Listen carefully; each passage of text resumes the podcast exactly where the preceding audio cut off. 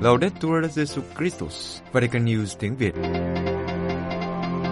Radio Vatican, Vatican News tiếng Việt. Chương trình phát thanh hàng ngày về các hoạt động của Đức Thánh Cha, tin tức của Tòa Thánh và Giáo hội Hoàng Vũ được phát 7 ngày trên tuần từ Vatican và Roma. Mời quý vị nghe chương trình phát thanh hôm nay thứ tư ngày 14 tháng 2 gồm có Trước hết là bản tin Kế đến là sinh hoạt giáo hội và cuối cùng là gương chứng nhân. Bây giờ kính mời quý vị cùng Phượng Hoàng và Thanh Tuyền theo dõi tin tức.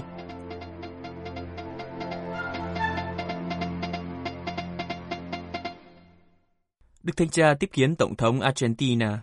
Vatican, Chủ nhật ngày 11 tháng 2, Đức Thánh Cha đã gặp ông Javier Gerardo Milei, Tổng thống Argentina, sau thánh lễ phong thánh cho chân phước Maria Antonia de San Jose. Và thứ hai ngày 12 tháng 2, Ngài đã tiếp kiến ông Milei tại Vatican. Sau đó, Tổng thống đã có cuộc gặp gỡ với Đức Hồng Y Pietro Parolin, quốc vụ khanh tòa thánh, và Đức Tổng giám mục Paul Gallagher, ngoại trưởng tòa thánh. Tổng thống Argentina đã tham dự thánh lễ phong thánh cho chân phước Maria Antonia de San Jose, hay còn gọi là Mama Atula, vị thánh đầu tiên của Argentina tại đền thờ Thánh Phaero. Sau thánh lễ do Đức Thánh Cha chủ sự, ông đã đến chào thăm Đức Thánh Cha. Ngày hôm sau tại Vatican, Đức Thánh Cha đã tiếp ông Milei cùng với người em của ông là bà Karina Milei, tổng thư ký của Tổng thống. Cuộc trò chuyện thân tình diễn ra trong khoảng một giờ. Đức Thanh Cha đã tặng Tổng thống các văn kiện của Ngài và Sứ điệp Hòa bình Thế giới năm 2024. Về phần Tổng thống Argentina, Ngài đã tặng Đức Thánh Cha một món quà mang ý nghĩa về sự cộng tác giữa nhà nước và giáo hội. Theo phòng báo chí Tòa Thánh, ngay sau đó, Tổng thống Argentina đã gặp Đức Hồng Y Pietro Parolin, quốc vụ khanh Tòa Thánh, và Đức Tổng giám mục Paul Richard Gallagher, ngoại trưởng Tòa Thánh. Cũng theo phòng báo chí Tòa Thánh, cuộc gặp gỡ tại Phụ Quốc vụ Khanh diễn ra trong bầu khí thân mật. Cả hai đánh giá cao về mối quan hệ tốt đẹp giữa Tòa Thánh và Cộng hòa Argentina, cũng như mong muốn tăng cường hơn mối quan hệ này. Sau đó, các bên đề cập đến chương trình của chính phủ mới nhằm giải quyết cuộc khủng hoảng kinh tế. Tiếp đến, cuộc thảo luận chuyển sang chủ đề quốc tế, đặc biệt là các cuộc xung đột đang diễn ra và cam kết hòa bình giữa các quốc gia. Năm ngoái, Đức Thanh Cha đã có cuộc điện đàm với ông Milei vào ngày 21 tháng 11 trước khi ông bắt đầu nhiệm kỳ Tổng thống vào ngày 10 tháng 12 năm 2023. Sau đó, Tổng thống đã gửi thư cho Đức Thánh Cha, trong đó ông bày tỏ lòng biết ơn và đánh giá cao những lời khuyên khôn ngoan của Ngài và những lời chúc can đảm và khôn ngoan dành cho ông, điều rất cần thiết để đối diện với thách đố trong nhiệm vụ mới. Cũng trong thư này, ông Milley đã chính thức mời Đức Thánh Cha về thăm quê hương. Trong một số cuộc phỏng vấn, Đức Thánh Cha cũng cho biết Ngài có thể thực hiện chuyến tông du đến quốc gia châu Mỹ này. Đức Thánh Cha Tình yêu Chúa Cha mạnh hơn mọi quyền thế gian. Vatican viết lời tựa cho cuốn sách trước hết thuộc về Chúa của Austin Everkai, nội dung về lợi ích của các bài tập linh thao theo Thánh Ignacio. Đức Thanh Cha nhắc lại rằng tình yêu Chúa Cha mạnh mẽ hơn mọi quyền lực thế gian. Mở đầu, Đức Thánh Cha nhận xét rằng nhờ kinh nghiệm cá nhân, Thánh Y Nhã nhận ra mỗi Kitô hữu đều phải chiến đấu để vượt qua cám dỗ khép kín chính mình, để tình yêu Chúa Cha có thể ở trong mỗi người và từ đó nhận ra cuộc sống thực sự là một ân ban từ Chúa. Ngài nói, qua cái chết và sự phục sinh, Chúa Giêsu đã chiến thắng cuộc chiến này. Bằng cách này, Chúa Cha đã mặc khải cho chúng ta một lần và mãi mãi rằng tình yêu của người mạnh mẽ hơn bất kỳ quyền lực nào của thế gian. Tuy nhiên, theo Đức Thánh Cha, có được chiến thắng này và biến nó thành hiện thực vẫn còn là một thách đố. Bởi vì con người tiếp tục bị cám dỗ khép mình lại trước ân sủng đó, sống theo đường lối thế gian trong ảo tưởng có toàn quyền và làm được mọi sự. Mọi cuộc khủng hoảng hiện nay đều có nguồn gốc từ việc từ chối thuộc về Thiên Chúa và thuộc về nhau.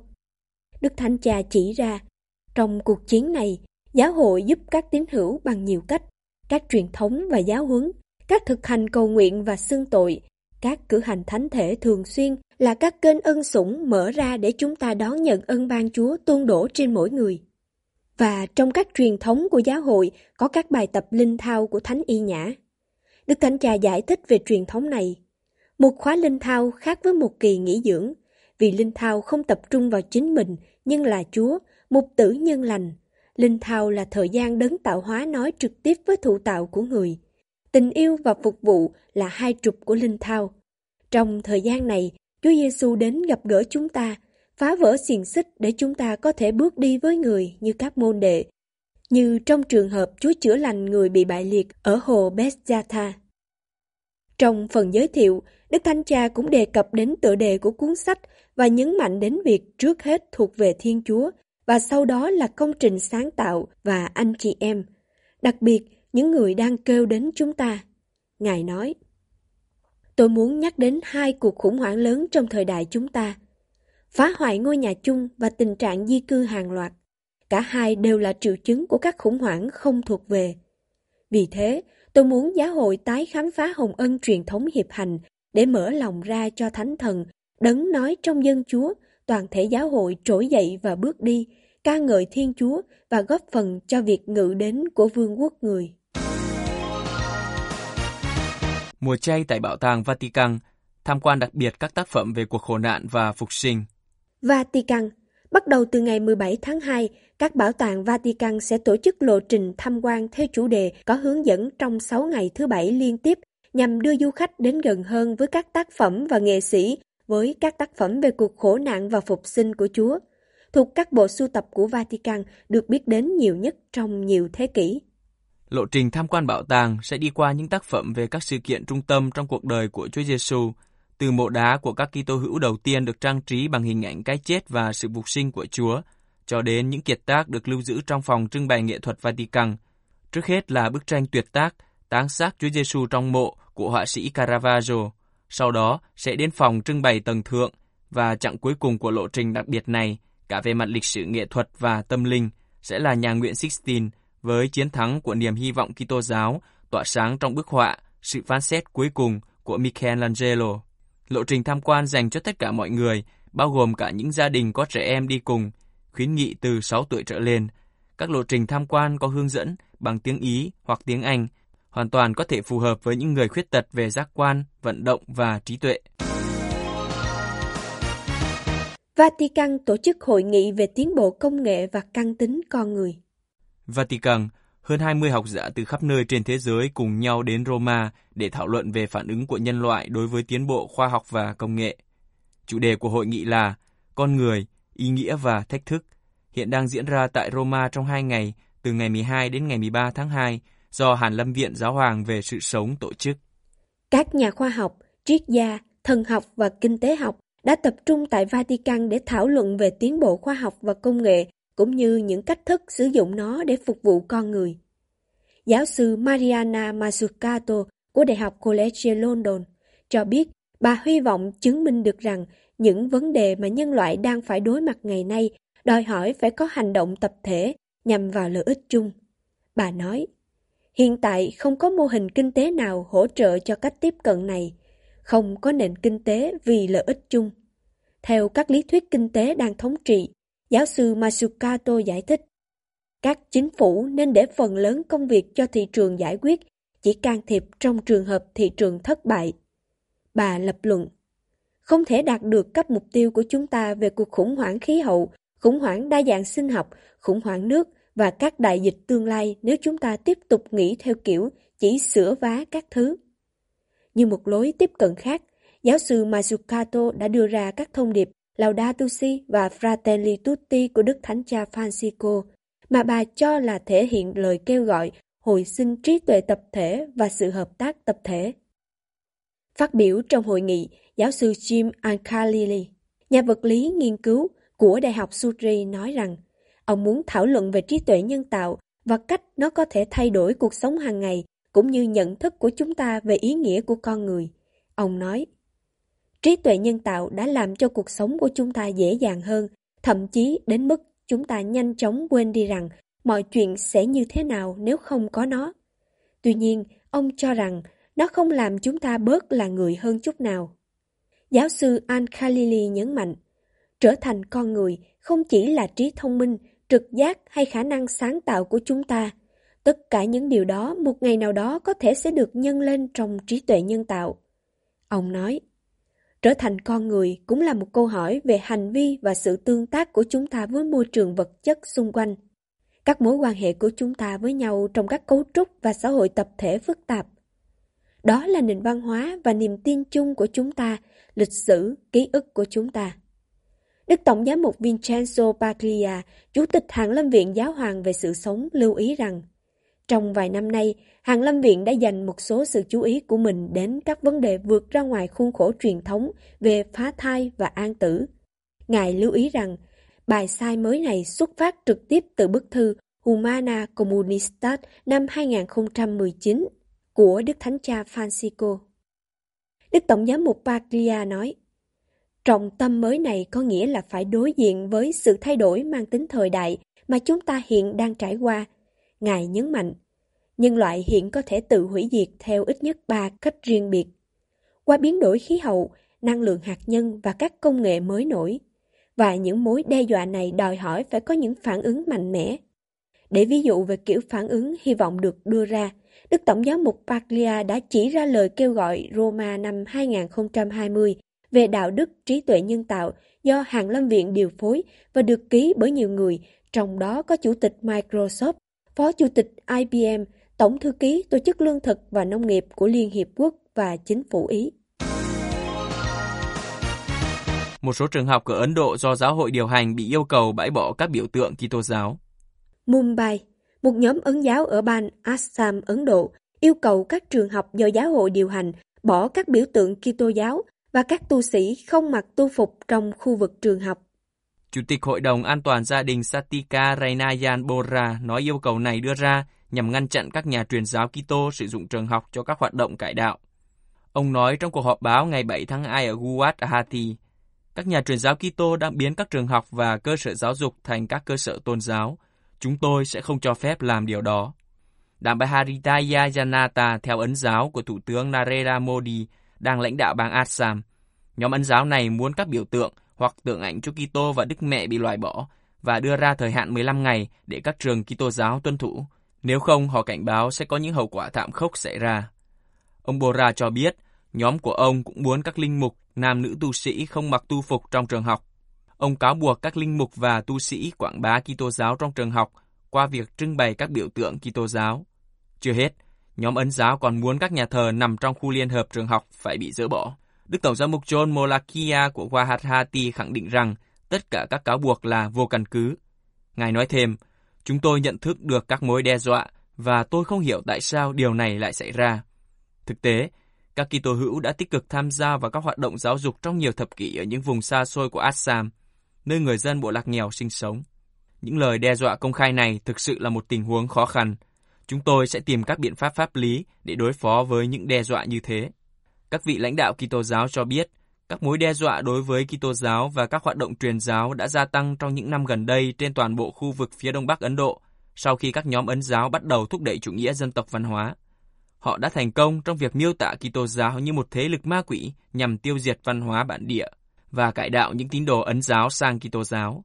Các Kitô hữu chiếm 3,74% trong tổng số 31 triệu người của bang Assam so với mức trung bình toàn quốc là 2,3%. Quý vị vừa theo dõi bản tin ngày 14 tháng 2 của Vatican News tiếng Việt. Vatican News tiếng Việt. Chuyên mục Sinh hoạt giáo hội.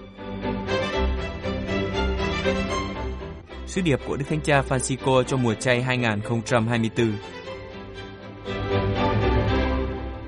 Kính thưa quý thính giả, trong sứ điệp mùa chay năm 2024 được công bố ngày 1 tháng 2 2024 với tựa đề Thiên Chúa dẫn chúng ta đi qua sa mạc đến tự do. Đức Thánh Cha nói rằng nhân loại ngày nay đã đạt đến các trình độ phát triển khoa học, kỹ thuật, văn hóa và pháp lý, có khả năng bảo đảm phẩm giá cho tất cả mọi người. Nhưng có nguy cơ là nếu không xem xét lại lối sống, thì chúng ta sẽ nhượng bộ trước sự nô lệ của những thực hành hủy hoại hành tinh và nuôi dưỡng bất bình đẳng. Ngài mời gọi các tín hữu dừng lại để cầu nguyện và nâng đỡ các anh chị em sống trong cảnh khốn khó để thay đổi đời sống của chúng ta và của cộng đoàn. Bắt đầu bước vào mùa chay thánh với thứ tư lễ tro, chúng ta cùng nghe những lời kêu gọi của Đức Thánh Cha trong sứ điệp mùa chay năm nay. Đức Thánh Cha viết, Anh chị em thân mến, khi Thiên Chúa mặc khải về con người, thông điệp của người luôn là thông điệp tự do. Ta là Đức Chúa, Thiên Chúa của ngươi, đã đưa ngươi ra khỏi đất Ai Cập, khỏi cảnh nô lệ. Đây là những lời mở đầu 10 điều răn được ban cho ông Moses trên núi Sinai. Những người nghe những lời này biết rõ về cuộc xuất hành mà Thiên Chúa đang nói đến.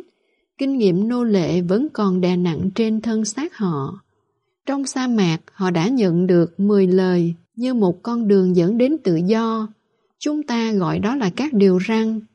Để nhấn mạnh sức mạnh của tình yêu mà Thiên Chúa dùng để dạy dỗ dân người, lời kêu gọi đến với tự do là một lời kêu gọi đòi hỏi, khắc khe. Nó không thể được đáp lại chỉ trong một biến cố, nhưng được thực hiện cách trọn vẹn trong hành trình. Giống như Israel trong sa mạc vẫn bám chặt lấy Ai Cập. Thực ra, họ thường luyến tiếc quá khứ và lẩm bẩm chống lại Đức Chúa và chống lại ông Môsê thì ngày nay dân Chúa cũng mang trong lòng những mối ràng buộc đè nặng tâm hồn mà họ phải chọn từ bỏ. Chúng ta nhận ra điều đó khi chúng ta thiếu hy vọng và lang thang trong cuộc sống, như thể đang ở một vùng đất hoang vắng, không có một miền đất hứa để cùng nhau hướng đến. Mùa chay là thời gian ân sủng, trong đó sa mạc một lần nữa trở thành, như ngôn sứ Ose đã loan báo, nơi của tình yêu ban đầu. Thiên Chúa giáo dục dân người để họ thoát khỏi cảnh nô lệ và trải nghiệm quá trình chuyển đổi từ sự chết sang sự sống. Như một chàng rể, người lại kéo chúng ta đến với người và thì thầm những lời yêu thương vào trái tim chúng ta. Theo Đức Thánh Cha, cuộc xuất hành từ nô lệ đến tự do không phải là một hành trình trừu tượng. Để mùa chay của chúng ta cũng trở nên cụ thể, bước đầu tiên là muốn nhìn thấy thực tế khi Chúa gọi ông Môse từ bụi gai đang cháy và nói với ông, ngay lập tức người mặc khải người là Thiên Chúa đấng nhìn thấy và trên hết là lắng nghe. Ta đã thấy rõ cảnh khổ cực của dân ta bên Ai Cập.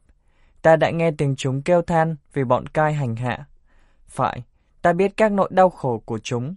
Ta xuống giải thoát chúng khỏi tay người Ai Cập và đưa chúng từ đất ấy lên một miền đất tươi tốt, rộng lớn, miền đất tuôn chảy sữa và mật.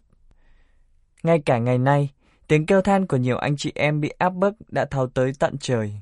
Chúng ta hãy tự hỏi, tiếng kêu than đó có thấu đến chúng ta không? Nó có đánh động chúng ta không?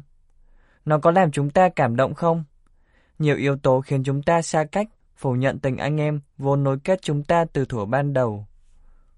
Trong chuyến viếng thăm của tôi đến Lampedusa, tôi phản đối việc toàn cầu hóa của sự thờ ơ bằng hai câu hỏi vốn ngày càng trở nên hợp thời hơn. Người đang ở đâu? Anh em ngươi đang ở đâu? Hành trình mùa chay sẽ cụ thể. Nếu khi nghe lại những câu hỏi này, chúng ta nhận ra rằng, ngày nay chúng ta vẫn còn ở trong ách thống trị của Pharaoh. Đó là sự thống trị khiến chúng ta kiệt sức và tê liệt. Đó là một mô hình tăng trưởng chia rẽ chúng ta và đánh cắp tương lai của chúng ta. Trái đất, không khí và nước bị ô nhiễm, nhưng tâm hồn cũng bị ô nhiễm. Thực ra, mặc dù bí tích rửa tội bắt đầu tiến trình giải thoát chúng ta, nhưng trong lòng chúng ta vẫn còn một nỗi nhung nhớ không thể giải thích được về tình cảnh nô lệ. Nó giống như sự thu hút hướng tới sự an toàn của những thứ quen thuộc, gây tổn hại đến tự do của chúng ta. Tôi muốn chỉ ra cho anh chị em một chi tiết không kém quan trọng trong câu chuyện xuất hành. Chính Thiên Chúa là đấng nhìn thấy, cảm động và giải thoát, không phải là Israel yêu cầu điều đó. Trên thực tế, Pharaoh cũng dập tắt những giấc mơ, chặn tầm nhìn lên trời cao, khiến cho có vẻ như là thế giới này, trong đó phẩm giá bị trà đạp và những mối ràng buộc đích thực bị phủ nhận, không bao giờ có thể thay đổi. Ông ta cột chặt mọi thứ với ông. Chúng ta hãy tự hỏi, tôi có muốn một thế giới mới không? Tôi có sẵn sàng bỏ lại đằng sau những thỏa hiệp với thế giới cũ không? Chứng từ của nhiều anh em giám mục và đông đảo những người hoạt động vì hòa bình và công lý càng ngày càng thuyết phục tôi rằng chúng ta cần đấu tranh chống lại sự thiếu hy vọng đó là một trở ngại cho giấc mơ, một tiếng kêu thầm lặng thấu tới trời và lay động trái tim của Thiên Chúa. Nó giống như một nỗi hoài niệm về cảnh nô lệ đã làm dân Israel tê liệt trong sa mạc, ngăn cản họ tiến lên. Cuộc xuất hành có thể bị gián đoạn, nếu không thì không thể giải thích được tại sao một nhân loại đã đạt tới ngưỡng của tình huynh đệ đại đồng và trình độ phát triển khoa học, kỹ thuật, văn hóa và pháp lý có khả năng bảo đảm phẩm giá cho tất cả mọi người lại đang mò mẫm trong bóng tối của những bất bình đẳng và xung đột. Đức Thánh Cha nói tiếp, Thiên Chúa không hề mệt mỏi vì chúng ta, chúng ta hãy đón nhận mùa chay như thời gian mạnh mẽ, trong đó lời Chúa lại được ngỏ với chúng ta. Ta là Đức Chúa, Thiên Chúa của ngươi, đã đưa ngươi ra khỏi đất Ai Cập, khỏi cảnh nô lệ. Đó là thời gian hoán cải, thời gian tự do. Chính Chúa Giêsu như chúng ta nhớ hàng năm vào Chúa Nhật thứ nhất mùa chay, đã được Thánh Thần thúc đẩy vào sa mạc để thử thách sự tự do. Trong 40 ngày, người sẽ ở trước mặt chúng ta và ở với chúng ta. Người là ngôi con nhập thể, không giống như Pharaoh. Chúa không muốn thần dân, nhưng muốn con cái. Sa mạc là nơi trốn trong đó sự tự do của chúng ta có thể lớn lên thành một quyết định của cá nhân, không quay trở lại tình trạng nô lệ. Trong mùa chay, chúng ta tìm thấy những tiêu chuẩn phán đoán mới và một cộng đoàn mới mà chúng ta có thể cùng tiến bước trên con đường chúng ta chưa từng đi. Điều này đòi hỏi một cuộc chiến đấu. Sách xuất hành và những cơn cám dỗ của Chúa Giêsu trong sa mạc thuật lại điều này với chúng ta cách rõ ràng. Những lời dối trá của kẻ thù chống lại tiếng nói của Thiên Chúa, đấng phán, con là con yêu dấu của cha, và ngươi sẽ không có thần nào khác ngoại trừ ta. Những thần tượng còn đáng sợ hơn Pharaoh. Chúng ta có thể coi chúng như tiếng của hắn đang nói trong lòng chúng ta, có thể làm được mọi việc, được mọi người ngưỡng mộ, thống trị người khác. Mỗi con người đều ý thức được sự quyến rũ của lời nói dối này trong lòng mình. Đó là một con đường cũ chúng ta đã quen đi. Chúng ta có thể trở nên gắn bó với tiền bạc, với những dự án, ý tưởng, mục tiêu, với địa vị của mình, với một truyền thống, thậm chí với một số người. Thay vì giúp chúng ta tiến bước, chúng sẽ làm chúng ta tê liệt. Thay vì đưa chúng ta gặp gỡ nhau, chúng sẽ khiến chúng ta xung đột. Tuy nhiên cũng có một nhân loại mới, một dân tộc của những người nhỏ bé và khiêm tốn, không khuất phục trước sự quyến rũ của sự dối trá. Trong khi các thần tượng làm cho những người phục vụ chúng trở nên câm, mù, điếc, bất động, thì những người có tinh thần nghèo khó lại ngay lập tức cởi mở và sẵn sàng, một sức mạnh tốt lành thầm lặng, chăm sóc và nâng đỡ thế giới. Về ý nghĩa của mùa chay, Đức Thánh Cha nói, mùa chay là thời gian hành động, và trong mùa chay, hành động cũng có nghĩa là dừng lại, dừng lại trong cầu nguyện để đón nhận lời Chúa, và dừng lại như người Samari trước sự hiện diện của người anh em bị thương tích. Tình yêu Thiên Chúa và tình yêu tha nhân là một tình yêu duy nhất, không có các thần khác, có nghĩa là dừng lại trước sự hiện diện của Thiên Chúa bên cạnh thân xác của tha nhân. Vì thế, cầu nguyện, bố thí và ăn chay không phải là ba việc độc lập, mà là một động tác duy nhất cởi mở và dứt bỏ, loại bỏ những thần tượng đang đè nặng chúng ta, loại bỏ những ràng buộc đang giam cầm chúng ta. Khi đó, trái tim teo tóp và cô độc sẽ thức tỉnh. Vì thế, hãy chậm lại và dừng lại. Chiều kích chiêm niệm của cuộc sống mà mùa chay giúp chúng ta khám phá lại sẽ sinh ra những nguồn năng lượng mới. Trước sự hiện diện của Thiên Chúa, chúng ta trở thành anh chị em, nhạy cảm hơn với nhau. Thay vì những mối đe dọa và kẻ thù, chúng ta tìm thấy những người bạn đồng hành. Đây là giấc mơ của Thiên Chúa, miền đất hứa mà chúng ta hướng tới một khi thoát khỏi cảnh nô lệ Hình thức hiệp hành của giáo hội mà chúng ta đang tài khám phá và vun trồng trong những năm gần đây gợi ý rằng mùa chay cũng là thời gian của những quyết định của cộng đoàn, của những chọn lựa lớn nhỏ đi ngược với dòng đời. Những quyết định này có khả năng thay đổi cuộc sống hàng ngày của con người và của toàn bộ khu xóm. Thói quen mua sắm, quan tâm đến thụ tạo, nỗ lực hòa nhập với những người không được nhìn đến hoặc bị coi thường. Tôi mời gọi mọi cộng đoàn Kitô hữu hãy làm điều này tạo cho các tín hữu của mình những giây phút để họ suy nghĩ lại về lối sống của mình. Hãy dành thời gian để xét lại sự hiện diện của mình trong khu vực và sự đóng góp của mình để làm cho nó tốt hơn. Khốn cho chúng ta nếu việc sám hối của Kitô giáo giống như loại sám hối khiến Chúa Giêsu buồn lòng. Người cũng nói với chúng ta, anh em chớ làm bộ rầu rĩ như bọn đạo đức giả. Chúng làm cho ra vẻ thiểu não để thiên hạ thấy là chúng ăn chay. Ngược lại, Hãy để cho người khác nhìn thấy niềm vui trên khuôn mặt, ngửi mùi hương của tự do và trải nghiệm một tình yêu làm cho mọi thứ trở nên mới mẻ. Bắt đầu từ những người bé nhỏ nhất và gần gũi với chúng ta nhất. Điều này có thể xảy ra trong mọi cộng đoàn Kitô giáo. Tùy theo mức độ chúng ta thực hiện hoán cải thế nào trong mùa chay này mà nhân loại đã lạc hướng sẽ cảm nhận được một sự sáng tạo trào dâng, một tia sáng hy vọng mới. Tôi muốn nói với anh chị em như nói với những người trẻ tôi gặp ở Lisbon mùa hè năm ngoái. Hãy tìm kiếm và sẵn sàng mạo hiểm. Vào thời điểm lịch sử này, chúng ta đối diện với những thách đố to lớn. Chúng ta nghe thấy những tiếng van nài đau đớn của nhiều người. Chúng ta đang chứng kiến một cuộc chiến tranh thế giới thứ ba từng mạnh. Nhưng chúng ta hãy can đảm để thấy rằng thế giới của chúng ta không phải đang hấp hối, mà là đang trong quá trình sinh nở. Không phải ở chương cuối, mà là ở đầu của một chương mới vĩ đại của lịch sử. Chúng ta cần phải can đảm để nghĩ như thế. Đó là lòng can đảm của sự hoán cải, nảy sinh từ việc thoát khỏi cảnh nô lệ. Đức tin và đức ái nắm lấy tay đứa bé hy vọng này. Chúng dạy nó từng bước và đồng thời nó kéo chúng về phía trước. Tôi chúc lành cho tất cả anh chị em và hành trình mùa chay của anh chị em.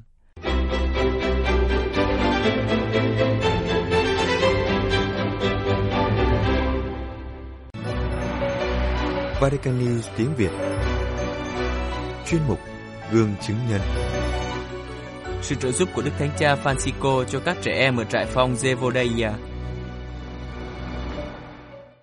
Từ 55 năm qua, Trung tâm Jivodaya ở bang Chhattisgarh của Ấn Độ đã chăm sóc người bệnh cùi và giáo dục con cái của họ. Được thành lập bởi một linh mục người Ba Lan, trung tâm đã nhận được viện trợ từ Bộ Bác Ái của Đức Thánh Cha để tiếp tục hoạt động.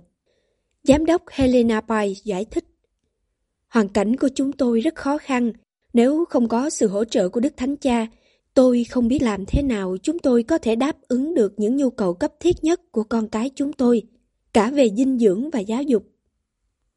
Jivodaya là trung tâm phục hồi cho những người bệnh phong, là trung tâm lâu đời nhất ở Ấn Độ vẫn còn hoạt động. Trung tâm được thành lập cách đây 55 năm bởi cha Adam Quinievsky, linh mục và bác sĩ người Ba Lan và được duy trì, quản lý bởi người Ba Lan.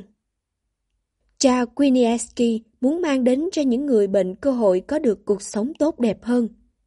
Vì lý do này, ngay từ đầu, cha không chỉ tập trung vào việc điều trị mà còn đảm bảo rằng họ và con cái họ có cơ hội có một cuộc sống xứng đáng hơn, bao gồm ít nhất một nền giáo dục cơ bản. Mong muốn này của cha được thực hiện qua tên gọi của trung tâm. Theo tiếng Phạn, có nghĩa là bình minh của cuộc sống. Khả năng đọc, viết và tính toán đã mang lại cơ hội có một cuộc sống tốt đẹp hơn. Vì Ấn Độ là một quốc gia có tỷ lệ mù chữ vẫn còn rất cao. Trung tâm là của công giáo, nhưng đa số sinh viên và nhân viên là tín đồ ấn giáo. Nhờ sự tồn tại của trung tâm, các trẻ em trong các gia đình mắc bệnh phong có cơ hội có một cuộc sống mới. Họ được đưa ra khỏi các khu bệnh phong, nơi mà nếu còn ở lại, họ sẽ trở thành những người ăn xin giống như cha mẹ của họ. Sứ mạng của cha quinieski dòng Banlostini của Ba Lan, người đã phục vụ những người cùi đến giây phút cuối cùng và chôn cất họ trong nhà thờ mà cha đã xây dựng ở givodaya được tiếp tục bởi nữ bác sĩ Helena Weiss. Khi bà tới Ấn Độ, nạn đói đang diễn ra ở trung tâm. Vào thời điểm đó, chính nhờ số tiền nhận được từ Đức Hồng Y Joseph Clem mà trung tâm có thể tiếp tục hoạt động. Nhờ số tiền đó, bà mua những thực phẩm cơ bản. Hiện nay, bà đã hướng về Đức Thánh Cha Francisco để được hỗ trợ. Người mà bà nhấn mạnh là rất quan tâm đến những người đến từ vùng ngoại vi, chẳng hạn như trẻ em của các gia đình bệnh nhân phong cùi. Bác sĩ Helena Pai nói với Vatican News.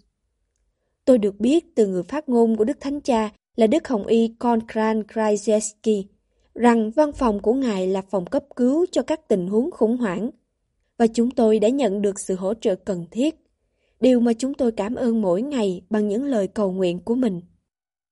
Bác sĩ Helena Pai chia sẻ. Kể từ khi đại dịch bùng phát, hoàn cảnh sống ở trung tâm Jevodaya trở nên tồi tệ hơn nhiều.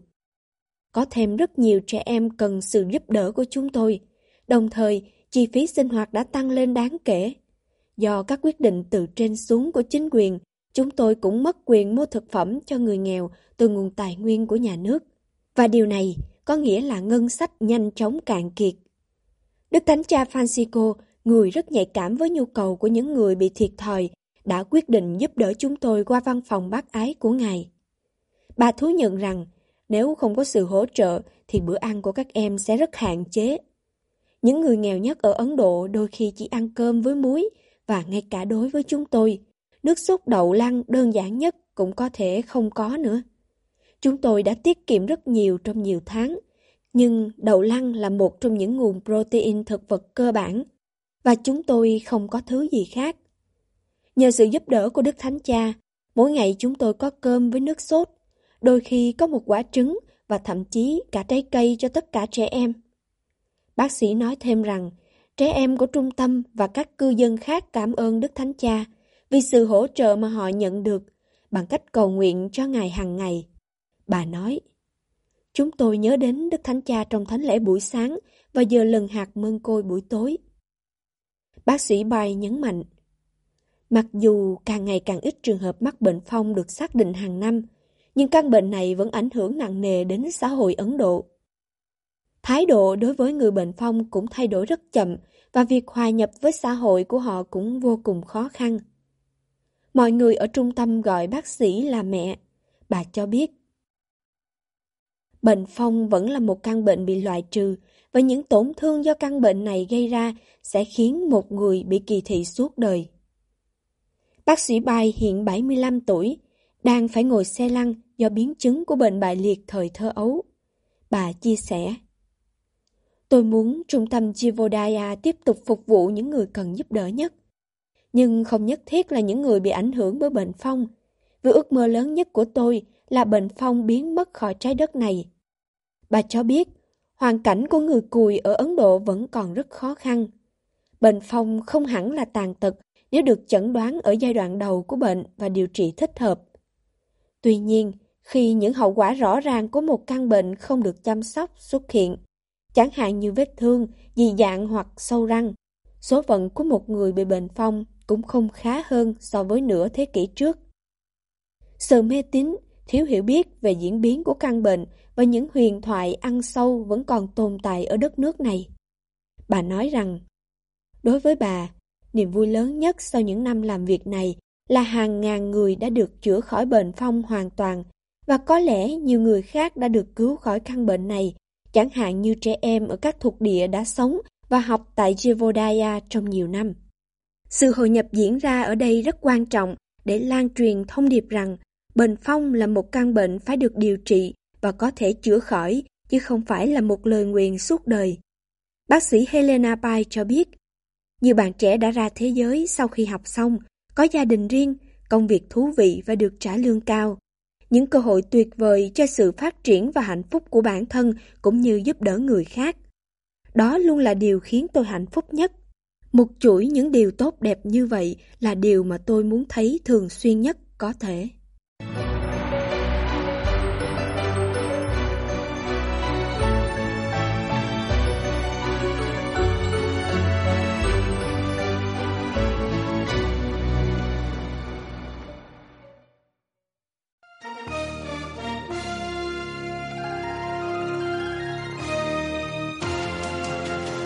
Cảm ơn quý vị đã chú ý lắng nghe chương trình Radio Vatican của Vatican News tiếng Việt.